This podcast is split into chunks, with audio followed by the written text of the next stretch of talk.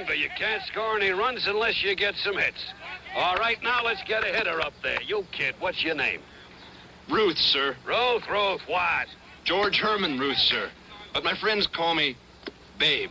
Babe. Another Babe Ruth. Well, step up to the plate, Babe, and maybe swat out a few. Hey, Turk, chuck a few into the next Babe Ruth. When you've got a well-known name, people expect a lot.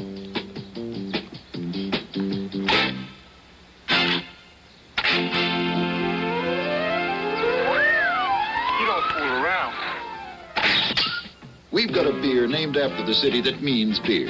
Old Milwaukee. It's a tough name to live up to, but Old Milwaukee is one of the fastest growing major beers in the country. Tell me, Babe, you don't happen to know any kids named Garrick, do you? Old Milwaukee beer tastes as great as its name.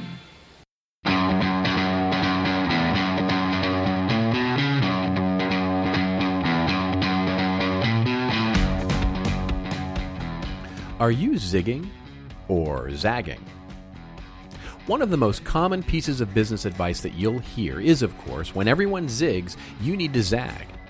It means that when everyone is following a particular wave or trend or talking in the same way, or as is most commonly said, when everybody's going one direction, successful people go the other. When they zig, you zag.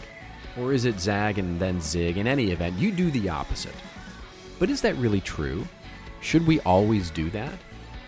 Well, no, of course not. In fact, most trends are good trends for a reason. It's like when you got caught doing that, mm, you know, naughty thing as a kid, you know, the one that all the kids were doing, and your mother said to you, Well, if everybody jumped off of a building, would you? No. Sometimes, most times, following the majority of people is a good thing. Fewer and fewer people smoke cigarettes. It's at 14% here in the US versus 25% just 10 years ago. You shouldn't be zagging there.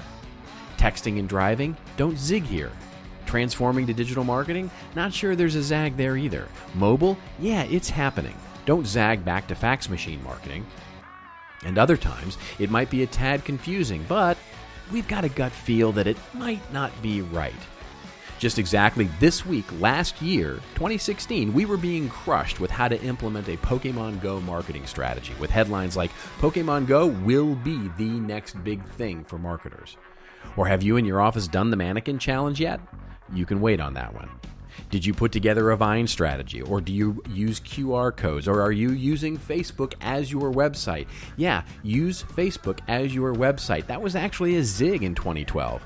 Or was it a zag? Anyway, let's be glad we didn't do it. And then other times, it's really hard. Does our site need a chatbot? Do we need a Facebook page at all? Are we getting into mobile in a big way? Are we getting into virtual reality, augmented reality, artificial intelligence, machine learning, or content marketing?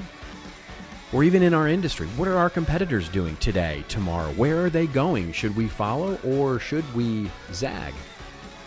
What's the answer?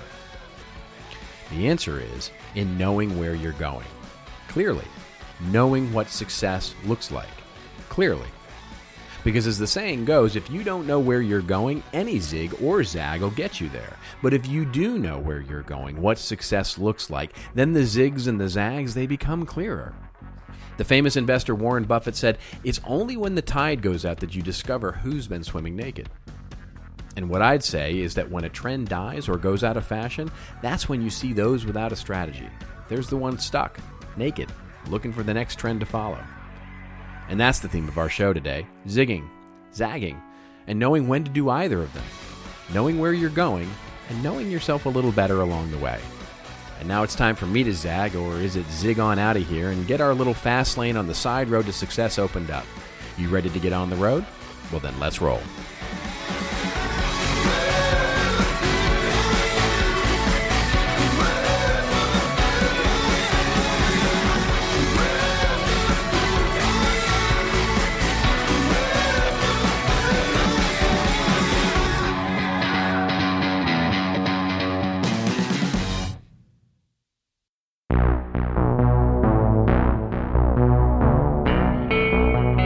now, for your listening pleasure, here's Polizzi and Rose, PNR, with This Old Marketing. Take it away, boys.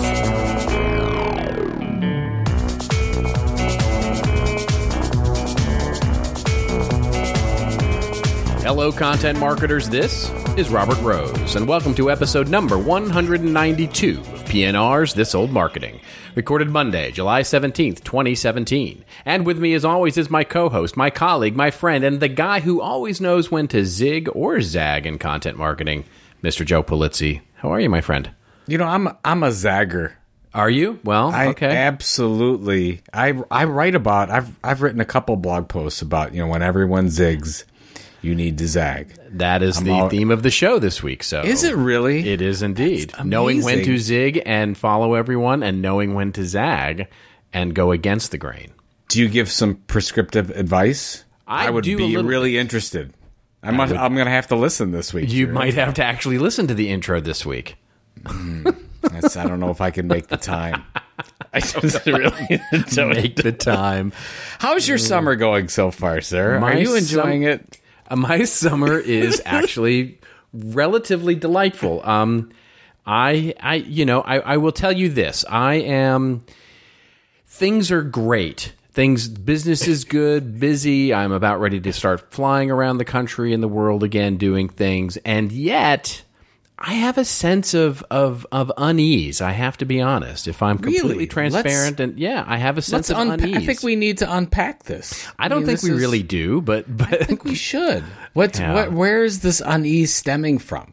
It's just you know it, it, it is I, I don't know that that is the that is the question. It is one of those mm-hmm. things where I'm trying to come to grips with feeling a bit uncomfortable and out of my box, as it were, and I have no rational reason for things to feel uneasy, but I do. I feel a little uneasy, so I'm I'm using it. I just finished watching the Defiant Ones. Have you seen this documentary yet on HBO? I saw you posted on Facebook. It's I- amazing. I couldn't recommend it any, Okay, any I'm writing it down. Defiant Um, ones. oh, it's Okay. it's you will especially love it. I mean, the, with the ex- exploration of Dr. Dre and the and the rap, you know, and how that all sort of happened. It, it's you'll you will absolutely love it. But there's a line that that uh, uh, Jimmy Iovine says um, in it. I've actually written it down. It's I think it's so good. Is you use fear as a tailwind, not as a headwind, and I'm trying to live up to that. I'm trying to live up to that right now. So I'm in the midst of Tools of Titans. I'm in the midst of trying to re-examine my workflow and my processes, and you know, I'm, I'm I'll get there. I'm I'm all good, but uh, yeah, if I'm honest, it's a little uneasy right now. Well, I think our listeners, uh, I mean, I think they need to hear this kind of stuff from time to time. And just so you know, I am a, a licensed certified minister. And so whenever you're ready to talk about this, I will be ready to accept and listen and hopefully provide some kind of tangible, usable feedback. How's that? Forgive me, Godfather, I have not borne orange in four days. There we go. How about that? Oh, what are we going to do? Well, no, you know what? I. I don't think there's anyone that doesn't, anyone listening that, that doesn't have a little bit of unease about something. Yeah. I mean, absolutely, absolutely. You- You know, I mean, this is what you know. It's that wonderful.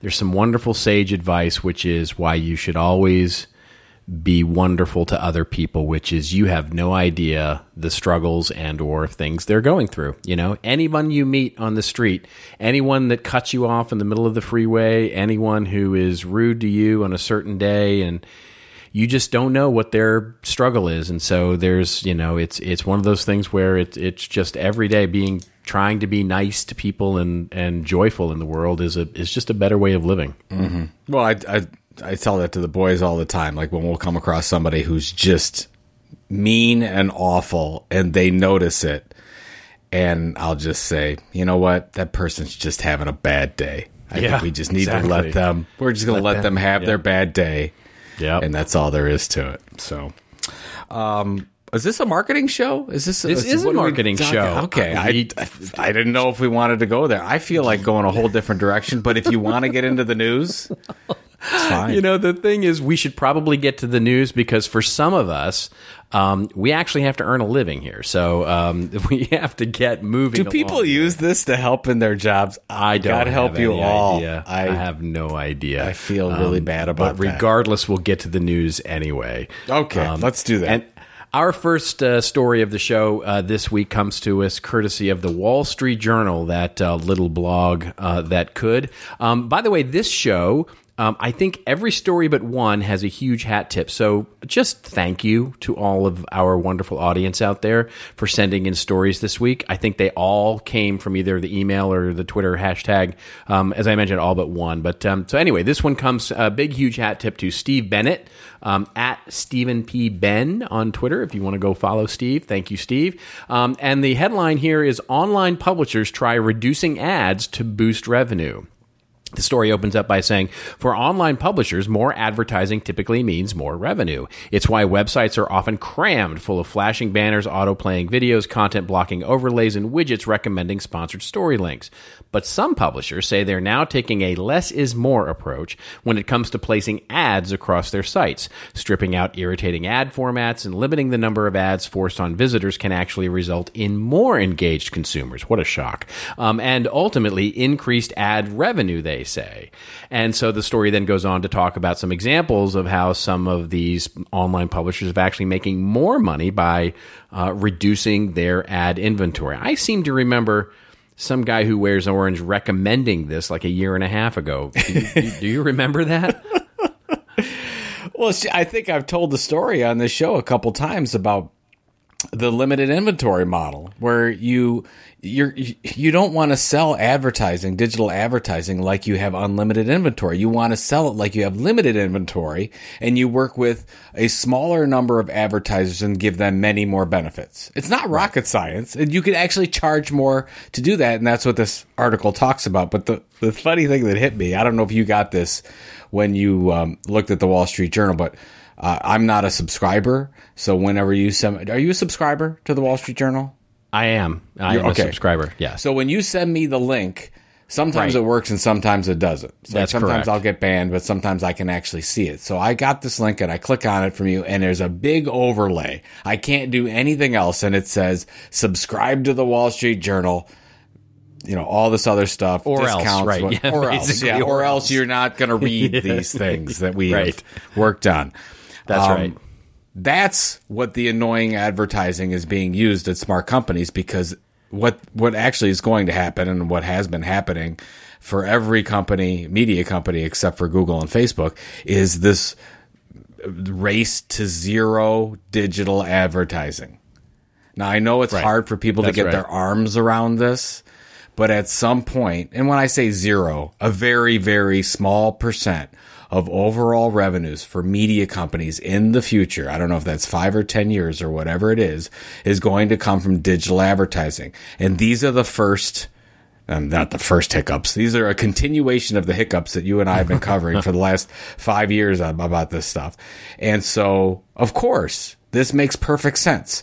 So if you want to keep that revenue line intact, you have to say, okay, well, what do we need to do differently? You actually have to give a better experience for your users. That means less advertising. And, and you're going to work with those advertisers as partners and work with them on content that's actually very useful. And here's another good example from the Wall Street Journal. The one that I'm looking at, I don't know if you see it, but it says right at, right to the right of the image of this article, it says content from our sponsor, Deloitte. That's And right. there's a there's a whole thing about Cisco CMO, Deloitte, Deloitte CIO on leadership. It's basically native advertising, but they're working with their partner Deloitte, charging them most likely an arm and a leg for whatever services they're providing, either in distribution services or helping them with the creation services, and they limit these opportunities. The same thing goes for New York Times. They limit their native opportunities, their advertising opportunities, because it's the only option today. There's not another option where you can just distract as many people as possible and just make this a horrible experience. You don't have that option anymore where you can do either or. So, I think that's a you know the the the thing is and and what struck me about this article was because the first time I read it um, I went and I don't really you know this is great and it's interesting and certainly Joe and I can sit and discuss this but I was like what is the takeaway here for marketers right? For content marketers who quite frankly aren't worried about you know ad inventory and and that sort of thing. And I think you just encapsulated it like really well which is one of the things, and we talked about this last show, one of the things we have a tendency to do in marketing when we're creating our digital magazine or our resource center or our website that's going to be a content marketing focused website is we stick a registration screen in front of it. Like you can't get in until you actually register in front of it. And as we start looking at these hiccups, like how are we going to monetize our content? One of the models that I think we can learn from as we watch the publishing industry sort of stumble and bumble their way through this is quite frankly, how do we actually reduce the friction to getting our content in front of our you know audience's eyeballs to create the maximum and easiest amount of impact we can create and thus create and move forward the trust that we can create between our audiences and and and and then necessarily have to reduce the amount of either in-house ads we stick on that page or registration forms we stick on that page or quote unquote calls to action to you know talk to a salesperson. In other words if we can create a, a higher level of trust and, and engagement with the audience we're trying to reach we can the the path there is actually reducing the number of interruptions we have to put into place. Yep. Is that, am I making sense? No, no, you you you absolutely do. I mean, you, we've talked about it. Go back to the to the start of Content Marketing Institute when you and I were were trying to figure this thing out and how we monetize it and the, and the whole thing. We said let's limit the sponsor opportunities and we'll give those sponsors access to different things outside of just display. What do you get if you support? It's a, it's a sponsorship, is what it is. It's not advertising. It's a fully blown sponsorship, and I think that's the answer. So we limited it at the start to five. Now it's ten, and we've never had more than ten digital sponsors at any one time of the content that we have on the site. And you only can see one at a time, by the way, the way Right. that works. And we made a decision to do that, and I think that's worked pretty well. And this article is about companies that are moving to that kind of model. So I think that for you're, you're talking about what can we offer that's prescriptive to marketers that are trying to figure this out? Because you and I are talk. I mean, this is what we talk about in the book. I mean, advertising sponsorship is one of the revenue options when you build an audience and build a content platform. What what are you going to do? Well, look, don't look at the advertising model per se. Look at the sponsorship model where you might want to work with. Okay, well, how can I generate revenue from my content? Maybe you decide, well, there's four or five partners out there that you can uh, give them certain things like maybe access to data, access to certain parts of the audience, maybe uh, in-person integrations into your events, whatever the case is. But you can drive revenue through sponsorship because there's there's opportunities there to do that, but not necessarily in display and branding. Uh, or click throughs or call to actions or whatever. But I think if you look at it as a total package, I think there's something there. That I think will last. That I don't think is going away anytime soon. I think what is going away is just, oh, we've got 16, 20, 50 digital advertisers at any one, you know, that, that at any one month. That's definitely going away quickly. And, and we see this from the article. Yeah. Well, and and and I think just to your point and to the theme of the show, which is how do we know which way to go? How do we know which way to zag or zig, depending on you know which which model we're looking to follow, or which of the you know numerous models you just you know you just extolled. It is to watch, you know, watch this space. You know, watch the Wall Street Journal, the New York Times, the you know the ad ages, the you know the magazines that you follow, and watch which starts to really work and how they're starting to really build in because that's what's training our consumers. That's those you know those are the places that are training our consumers over where and how to expect um, content and access to content, and so we can use that to help optimize what it is we're doing, and you know whether we're making money at it or not. Well, that's what's it's just fascinating to me, especially from the marketing standpoint. And I know a lot of marketers don't look at it, but the New York Times and the Wall Street Journal, I know they will never say this, but they are preparing for what we just talked about no advertising, very little advertising coming digitally, and they're looking at their business model. And what's happening is the business models that they're choosing look a lot like everyone listening to this program right now.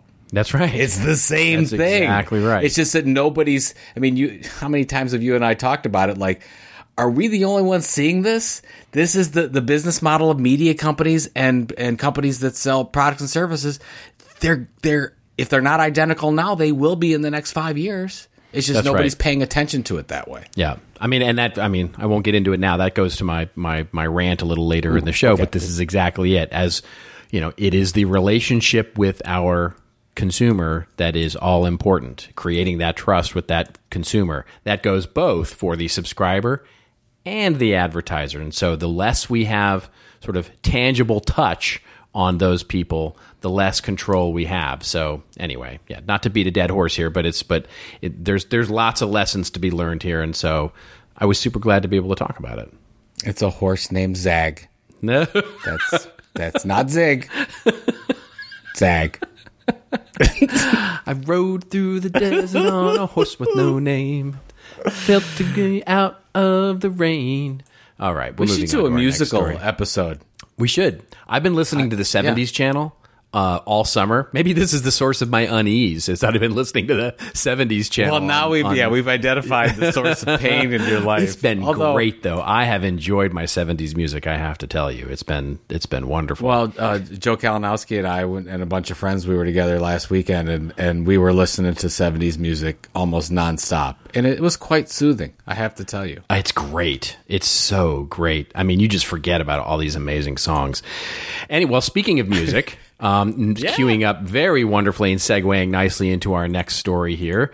Um, and uh, this cur- this story comes courtesy of brandchannel.com and a huge um, a huge hat tip here to massive content with a K. It's at massive content. I, I I so want to do that in a Russian a- accent for some reason. With the the you have the massive content, and so there you go. The Twitter channel for massive content. The headline here is Fender strums up demand with guitar lessons.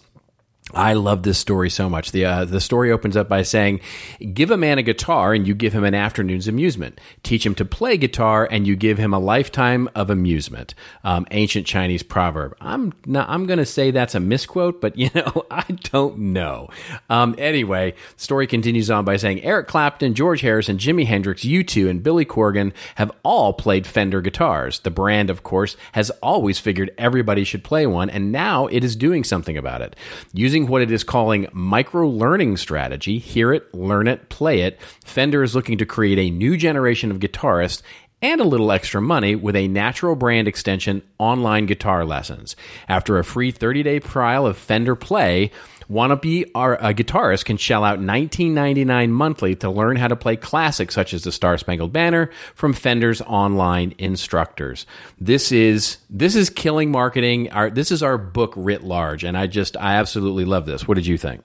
Yeah, I mean, what's first of all, big yes exclamation point to this and what Fender's doing, and Yeah, um, this is what everyone needs to be doing, whether they want to or not. I mean, if you if if you they could have just done this as pure content marketing. So Right. pure content marketing is they do free lessons as part of this, and then, by the way, check it out. It's pretty amazing what they're doing. They had Flea and what are some of the other uh, bunch of other famous people. Yeah. yeah, yeah, they had some good ones. You keep going, and I'll look. I'll look. Okay, so anyways, yeah. So so Aziz, I know ZZ Top's uh, guitarist was in there. So going through the so if they would have done this for free, we would have just said this is a pure content marketing play. They are also looking to monetize this. I think that's the right decision. Honestly, it doesn't matter.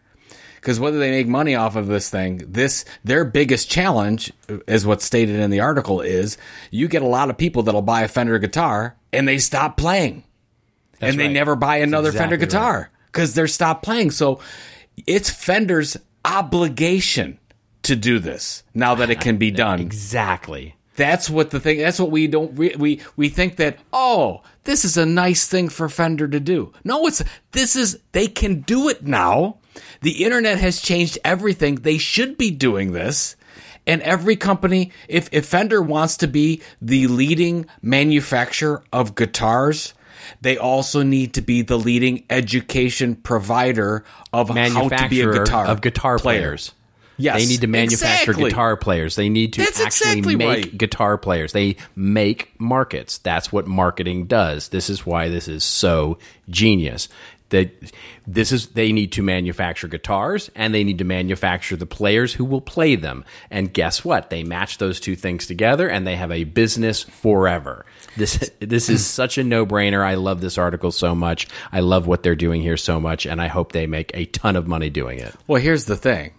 If if there wasn't this 50 years of interruptive marketing that we all thought was just how we market, the companies would have been doing this forever. That's right. But we, we got distracted by the big disco ball of advertising and we lost our way. True? Yes. I want to make a big disc. Okay, somebody out there needs to do a gif of the big, big disco, disco ball, of ball of advertising, advertising. because that's That's the awesome best way I can A. explain it. We were distracted by something that did work at the time. The disco ball was Yeah. awesome, and it did distract us for quite a while.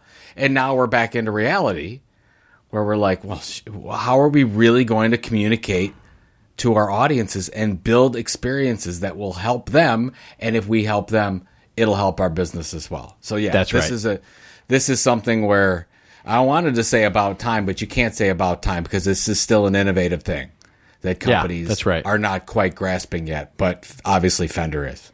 But it's a fantastic initiative, and and and kudos to them for uh, for doing it. So so go check that out. Um, all right, moving on to our next story here, which is a really interesting one, and I know you have a thing on this. I do. Um, this segues nicely as well because it talks about the sort of growing importance of content and content marketing. Um, hat tip here, big hat tip here to Gene Fox, uh, who sent this through the email uh, channel, actually. So thank you to Gene for for sending that through. The headline here is the hack having a media company mentality. Uh, this comes from medium.com and Gary V, Gary Vaynerchuk, of course, um, his uh, column, I guess you would call it on, on Medium called The Hack, where he addresses things uh, occasionally. And he opens up his blog post here by saying, This is a subject I have been thinking about for a long time he seems to open up a lot of his blog posts with that sentence, but I'm not going to nitpick there.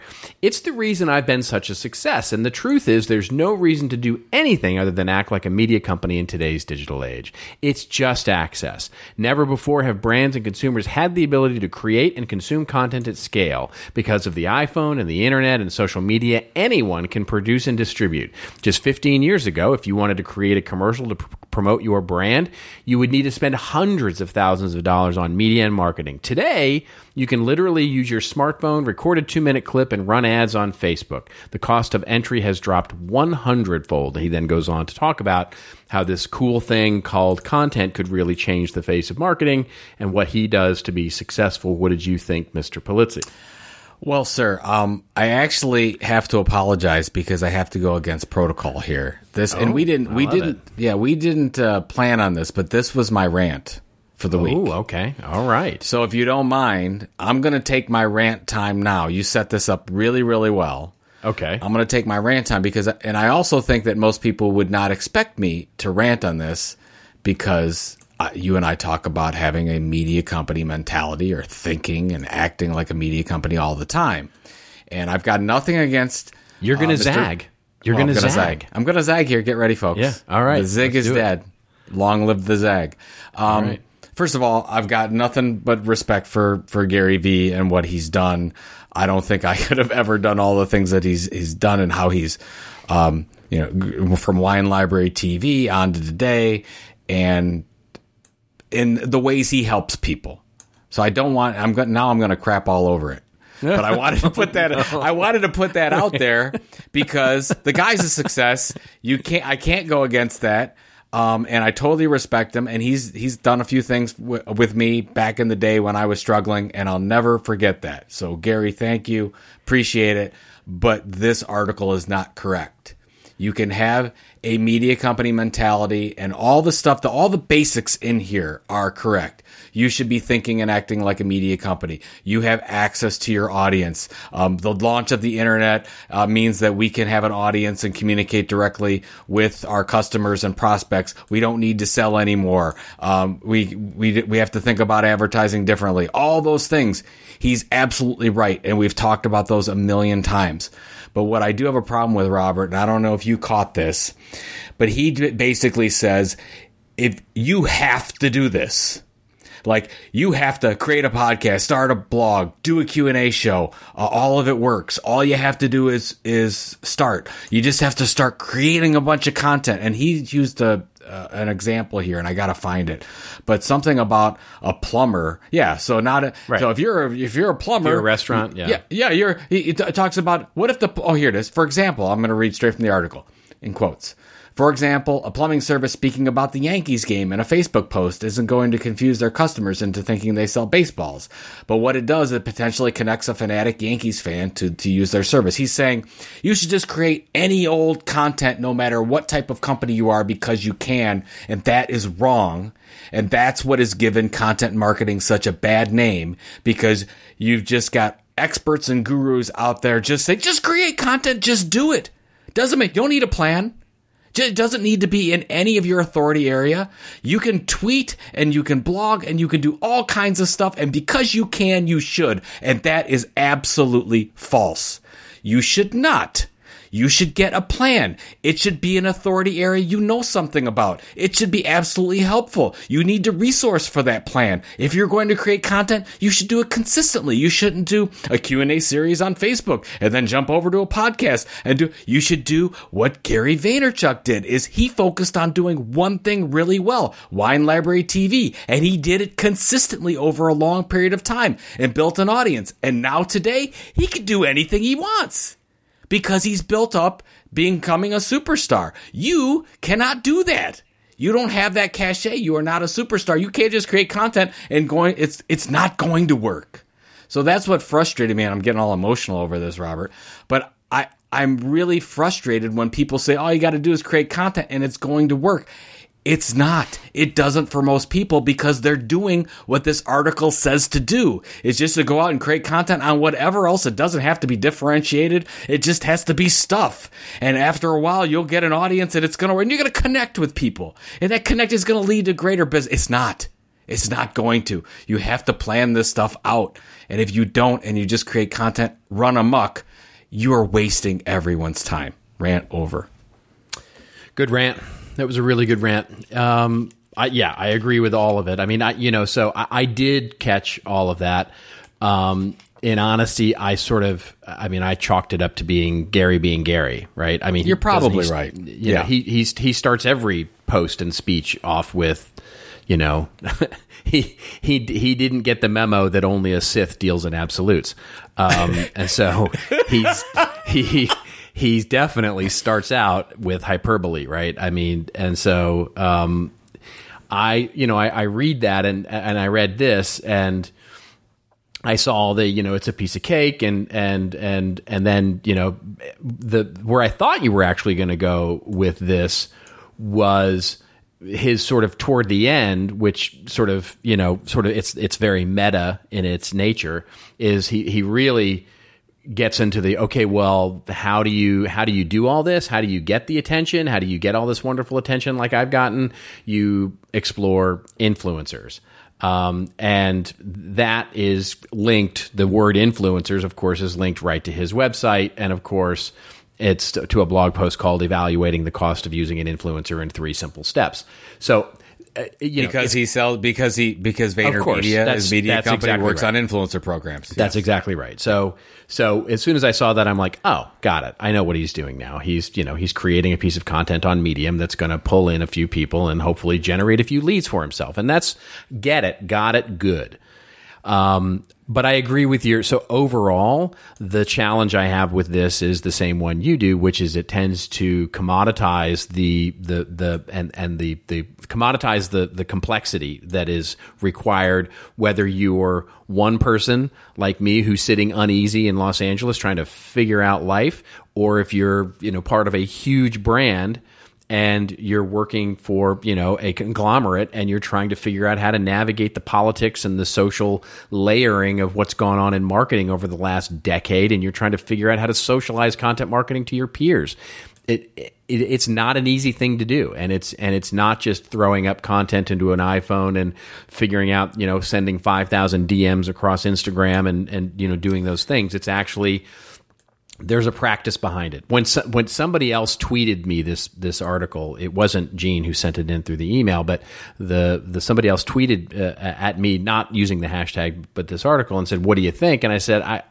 I, I think it would be interesting if a couple of guys wrote books on the complexity, you know, of this. And it's like, yeah, there there are people who are talking about this and have been talking about this and the layering and the complexity of all of this. And it's and it's and it is it's difficult. It's hard. That's why it's worth doing. It's why it's worth Yeah. doing. And and Gary realizes that. I'm sure Gary realizes that. he knows as it's much so as hard. anybody. I mean, right? he, how much he struggled to to build his media company. I mean, That's he right. he uh, and if you see, so what happens from these? Uh, we, you and I have been around way too long. We know what happens with these kinds of articles. First, they're really good because somebody, let, let's say a a uh, chief marketing officer or whatever that follows Gary. Uh, gets this and they get the they get the content marketing fever and they start thinking oh hey Yeah, we're gonna that's do it. we're gonna they- they put uh, they put somebody in charge of it in the company but they've read this and say well shoot we can do this. It doesn't just go ahead and figure this out. It didn't seem all that hard. Get some influencers let's start creating some content. Great. So they start doing it and then there so, some poor marketing soul gets burdened with this. They get crushed the life just sucks out of their souls because they can't do anything right because it's so much harder and it takes 12 to 18 Yes. months to just get this thing going. And then it gets back to the C- C- uh, the CEO or the CMO or whatever. And they're like well it should have worked. Gary it's it, why didn't it work? And Gary knows and we all know how hard this is to do. So hopefully they maybe they bought a couple books that are out there from some really smart people and figured this thing out. So I don't want to rant over it because he's been a really good proponent of this whole effort for many years. But I was sent this article as well by a few people that were really cheering it up. Like, hey, Gary V is talking your language. And I'm then I'm like and I read it and I'm like, oh no, this is not good. This is what we've been pushing ourselves against for many years. So Yeah, yeah. I mean, you know, it's like I appreciate the spirit, you know, but Yeah. it, it's it's the it's the it's the uh, and- and really do. I mean, earnestly appreciate Yes. the spirit Yes. of the piece, and and and and that it's and that it's coming from. You know, not you know, no irony here. It's coming from an in- industry influencer, and that's a really good thing. So there's nothing about that that that that should be taken, you know, in any other way the challenge is, is that when we trivialize the effort here, it makes our jobs harder. And that's and that's the that's that's the lesson, right? Is is is that it is that you know objects in your mirror may appear closer and more difficult than they appear, right? So, hmm. yeah, I'm so sorry. Sorry, Gary. He doesn't. He doesn't really know. he doesn't well, care. so he doesn't He care. doesn't absolutely, he doesn't absolutely care. doesn't care. He's like I'm thinking. listen to I'm this thinking. show. Yeah, I'm thinking he's gonna tweet me out. Hey, at Joe Pulizzi, I heard you did blah blah blah against me on your show. He does. He's never gonna hear it. He's never gonna hear about it. Doesn't matter. Oh, Don't and don't tell go. him. Don't. I'd rather not. I'd rather he not know. exactly. Let's just keep let's Let's folks, just let's, just, keep all the- this between Let's us. just forget the whole conversation. Let's just forget the yeah, whole thing. let's just forget the last seven minutes. You know, just here, never- stare into the light, folks. There we go. Now you. you ever do that? I do that with my. wife. I do that with my wife all the time. I say. Um, Stare into the blinky Whatever. thingy. No, no, no, no, no, no. I say, you know, all that stuff I just said in the last five minutes. Can you just prepare? Uh, just pretend I never said it. And can we Yeah. just start over Just again? erase, I'm so erase sorry. that thumb drive, would you? Yeah. Can we just start? My only excuse is I'm a man. I'm so sorry. I can't. I can't do anything My right. Excuse. It's, I'm a man. it's a pretty good one. It's a pretty good one. Hey, speaking of when you're really of reaching for excuses, stuff, it works. Yeah. It works. Yeah. Right. Speaking of excuses, we should talk about this wonderful sponsor because it's us for the second week in a row. Oh yeah, so this is the the we we reserved a few sponsorship slots for Content Marketing World before our summer rates end. So this is the last one. We'll have a our regular sponsor uh, next week. But a reminder that uh, summer rates for Content Marketing World, the largest in person content marketing event in the world, ends on July 21st, and you can use coupon code PNR100 uh, to get $100 off specifically for this old marketing listener. So that's PNR 100. And Robert, I this this is going to be broken on this show. Nobody else knows this yet. So the people that listen to this, because this will go live about 9 p.m. at night as we record this, and the people that listen to this will know before the press release goes out and everything. I actually asked if it was okay if we talked about it because I want to talk about it. So one of our our our second major keynote, we got a lot of major keynotes, but one of our major keynotes that we're announcing is Casey Neistat is going to keynote Content Marketing World. There you go. Uh, for those of you that don't know Casey, ask your kids. Um, Casey, we've talked about Casey on the show. Uh, Casey sold his company Beme, I think it was called, for millions and millions of dollars to CNN. Uh, he's one of the most prolific storytellers today. Uh, if you haven't checked out any of his vlogs that he's done, he's got I don't know how many tens of millions of of people that subscribe to him on YouTube. A super, super success, great speaker. And he's going to talk about his storytelling journey. And I'm so excited about that. And actually, what's interesting is he's going to be speaking on September 6th. And do you know who's opening up for, for Casey on September 6th? I don't know if you you know this is I have, uh, I have yeah, there's yeah, some, uh, some chucklehead. I'm Mr. sure. Robert Rose. That's right. Yeah. I'm so excited. What a tandem. I'm really excited about this. I am I I am not. It's a good bookend because if, if there's one thing I am not, it is Casey Neistat. Yeah, Oh, I am the opposite of that.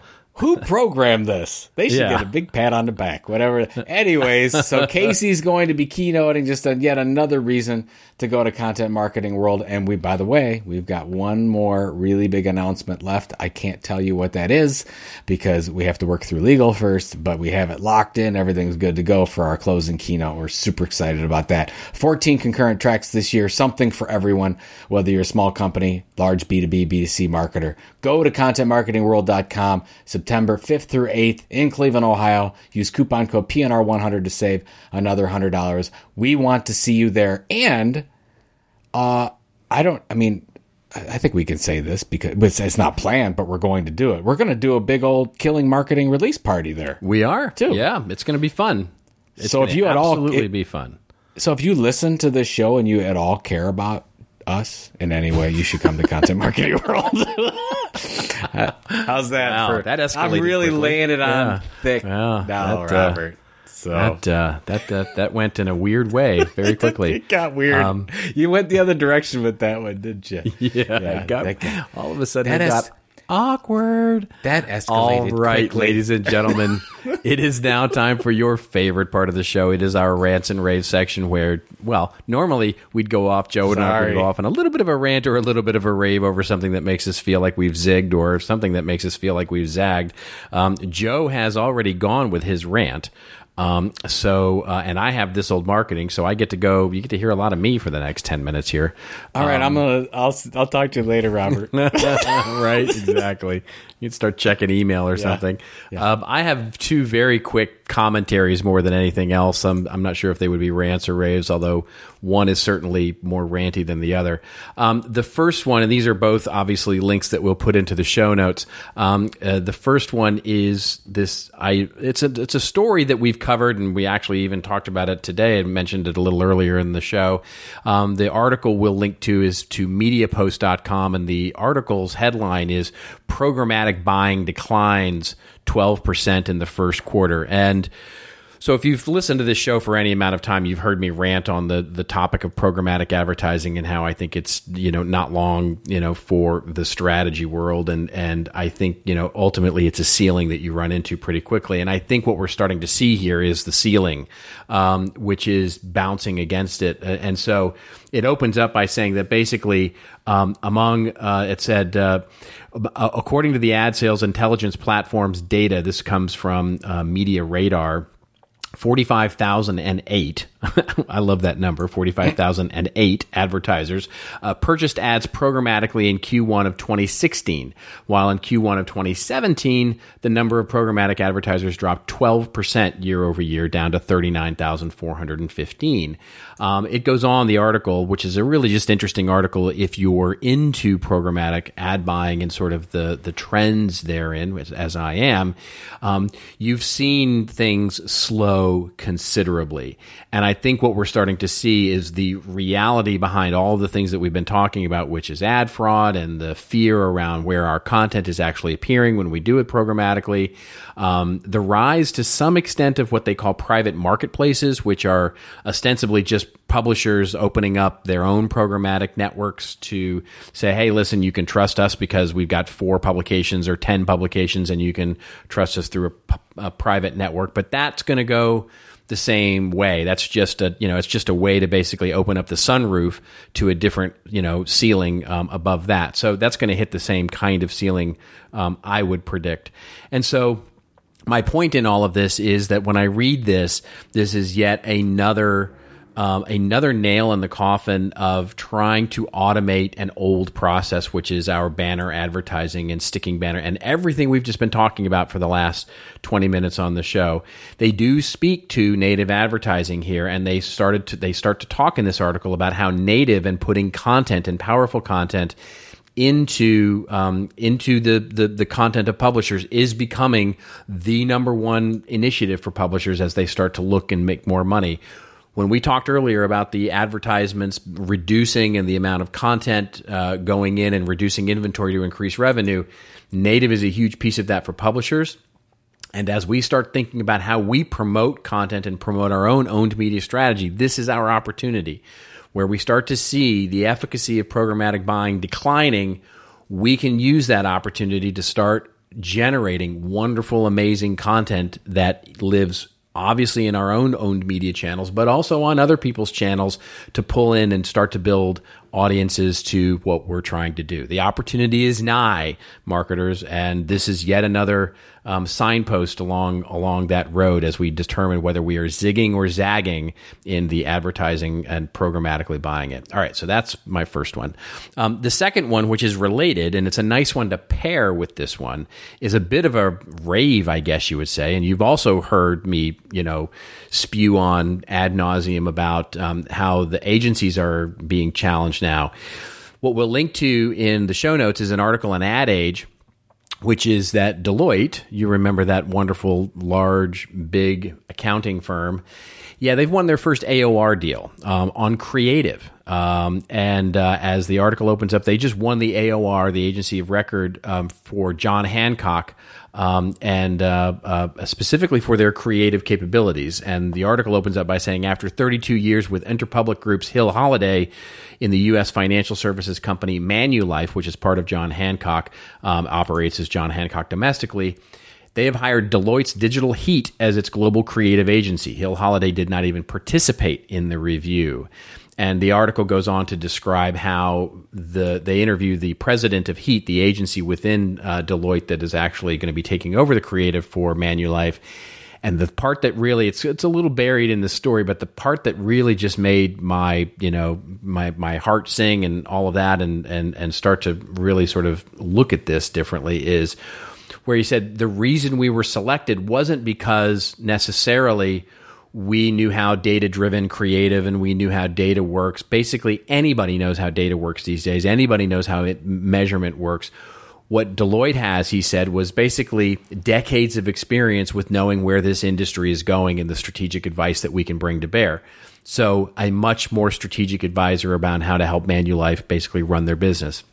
Now, you can argue that financial services is really a specialized niche for Deloitte in this, you know, given their history but I think this is yet another signpost as we start looking at where agencies are going, where creative agencies are going. And if you're in any one of those things, there's a lot of opportunity there because the world is shifting when it comes to who's providing those creative services, whether it's agencies, publishers, media companies, or in this case, Big Five, you know, former Big Five accounting firms. So I think it's a really fascinating um, look and yet another um, sign that we're we're looking at a fundamental disruption of what has gone on in the creative agency space for forever and ever. So, so those are my two together. No, I, sort of. I love I love that second one. Um, this, I talked to a s- small agency uh, owner the other day, and we we're talking about their target audience, and basically their target audience were small businesses. And I said, "What?"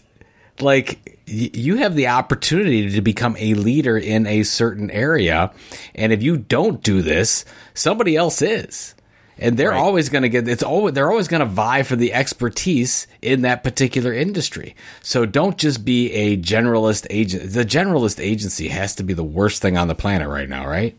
That's uh, right. I, you can't survive that way. So I think that that's pretty telling from what you were just talking about.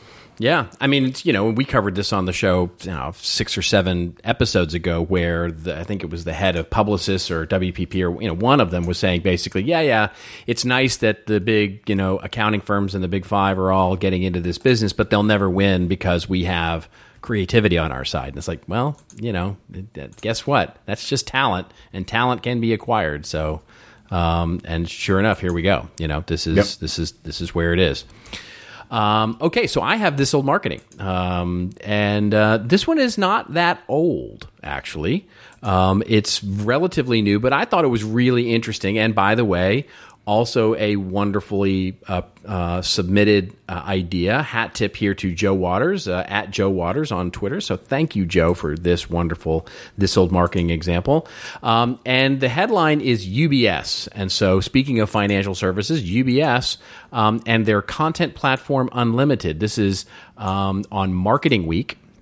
And so it's a basically a case study of how for the last year, um, wealth management um, uh, arm of UBS, basically this is the advisor investor uh, division of UBS. The headline reads, well, they've decided to shake up the financial services sector with the launch of a new content platform called Unlimited to make a play for a very specific audience, a new generation of purpose fueled millionaires. Um, the article says basically millionaires and billionaires are evolving as a slew of startup founders and entrepreneurs hit the millionaire mark. The makeup of the mega rich is moving much more toward profit with a purpose. Um, at least this was the feeling at wealth management giant UBS, which they have now decided they're going to launch this new content platform to actually reach this audience of people who want to do something more interesting um, with their money and where they might invest it in some of the interesting, more innovative things. So they launched this thing called Unlimited, um, which features it's mostly video. Like if you go, and we'll link to the actual site as well as the the article um, in Marketing Week. Um, but the site's really cool. It's been around for a year. It combines original content um, that they've done in, in in partnership with Vice Media and Vanity Fair, where they've interviewed people like Stephen Hawking um, Wikipedia founder Jimmy Wales. They've created an editorial um, strategy here, and they shift that editorial strategy every six months with topics to really spotlight areas, right? So, for example, how about wealth and whether it automatically guarantees a rich life or whether you need to do other things to get a rich life or whether time is actually a commodity or something that you can make more of and how might you do it. And they interview these thought leaders and, and all these celebrities and, and then sort of have an editorial bent on focusing in on these thematic editorial strategies every, you know, every maybe four, five, six months um, and actually pull this all together. And they're all mostly video blogs where they actually do short little like documentary series almost, really trying to reach a very young, affluent group. These, you know, 35 to 38 years old, and and really, as they say in the article, mostly female, mostly looking to uh, reach a, a female, you know, wealthy audience that's looking to do purpose behind their wealth. And of course, this is a wonderful program for them. Um, they've gotten more than a million unique visitors to the website, and, and as they say, engaged 5 million people via their social channels, where it's all integrated, of course. Um, and as they say, the, the the originator of this program, when uh, when he's asked about um, you know what they're what they're really focused on. He says, "I admit that at first his team became a little bit obsessed with mapping the perfect user journey before realizing that the strategy should really be about allowing the consumer to navigate the content as, how, whenever, and however they want. So they've made it much more loose." And much more focused on basically providing content that's really valuable. And so, just a fantastic example, I think, of not necessarily an old marketing piece, but one that a few years ago, hopefully, or a few years from now, rather, we'll be talking about as a as an amazing example of something that has stood the test of time. And for now, a good example of this old marketing. You know, Robert, I think that the ZAG is sweeping the nation. and this is just another example. The ZIG is dead. There it is. Long live the zag. They- The All zig right, is that dead. was They are zagging for sure. And and and what I love about what they're doing here is they're zagging in the truest sense of it. You know what I talked through in the intro. They're zagging in the truest sense of it is that they're not talking about something, you know, completely, you know, just to, you were making this point earlier in, in one of the stories. It's like they're not just out there talking about some random thing, you know, talking about movie reviews or something silly where they're just creating anything to try and bolster what might be popular. There is, you can see the focus on and the value both connected to the brand that they have as well as what they would ultimately value they'd be liking to drive for their consumers. But it's different. It's a different than really any other financial services company that I can think of is out there talking about. They've framed it in a really different way. You know, uh, just as an example, this I this uh, this Monday was my um, uh, or excuse me, Saturday was my weekly letter to the intelligent content crowd, and I and and my letter. The theme of my letter this week was understanding the difference between being distinct versus distinctive. And it's what we want is to be distinctive, which is among a crowd, but different, so different that we're actually distinctive from that crowd. Not distinct where we're out on our own and nobody, and nobody knows what the hell we're doing and we're separate from the crowd, because that's just being different for different sake and you're, you know, you're off out in the wilderness. Being distinctive is being different within the crowd, so much so that you're completely differentiated from all those that you're around. And it's just a, it's just a, this is a wonderful example of that. You know, it's interesting in the financial sector. I remember we, you know, you and I, this is what six years, seven years ago, we used to talk about American Express Open Forum and what they were doing Yeah, there, and it was amazing. And then you had all these financial institutions sort of copy that model, and then they all started talking about the same thing. And so Yeah, then we get back right. to publishing. We get just back get back to, and you know, you were talking about framing. I call it in content, my book Content Inc. I call it the content tilt, or Mm-hmm. tilting that in some way. It's the same thing, right? You have to do that and uh, you know going back to the Gary Vee article where you you know it's, you don't waste it don't waste time. Don't waste anybody's time. Just if you're going to do it do it right. Focus on an area that you actually have something Right. that's valuable but you also have authority in that area. So There, there you go. What are you doing All this week? man. Um you know it's uh i got a really really tough uh week this week because i'm i'm golfing on friday with my dad and then on saturday i'm golfing with my buddies That's rough. it's just oh It's just it's, tough to be Joe Pulizzi right now. It's- is really it's, really hard. uh, i i hear i hear you have a trip uh this week I correct? do. You're- Yes, it is true. I am off to Chicago, actually south of Chicago. So, those of you in Chicago, I will sadly miss you because I'm going to land at O'Hare, but I'm going to be driving to lovely Tinley Park, Tinley Park, uh, Illinois, which is just south of Chicago, for a client engagement where I'm there to teach a day and a half long workshop on all things content and marketing and digital and all sorts of things. So I'll be enjoying that over the next three days, and then back home for Friday, and then the weekend, and and then uh, yeah, and then onward from there.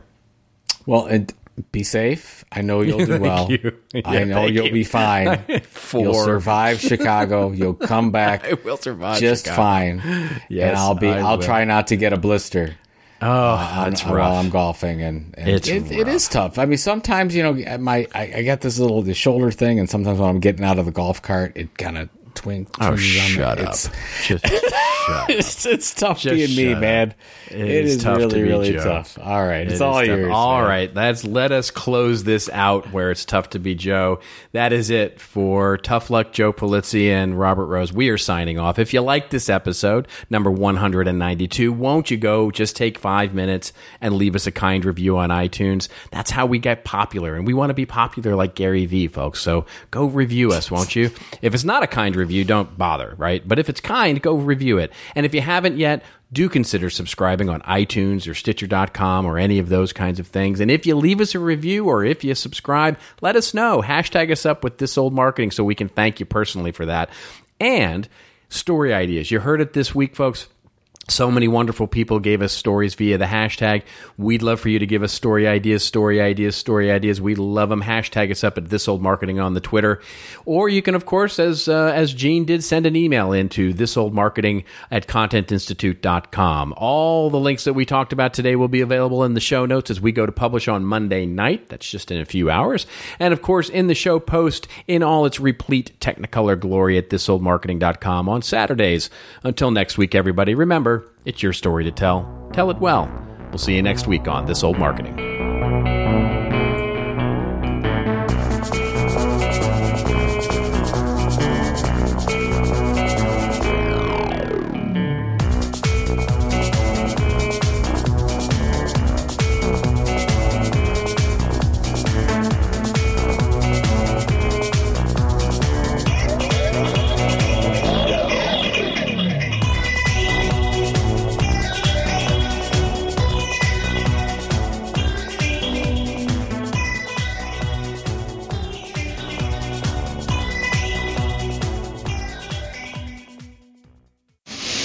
This show is part of the CMI Podcast Network. Check out all of our shows at ContentMarketingInstitute.com.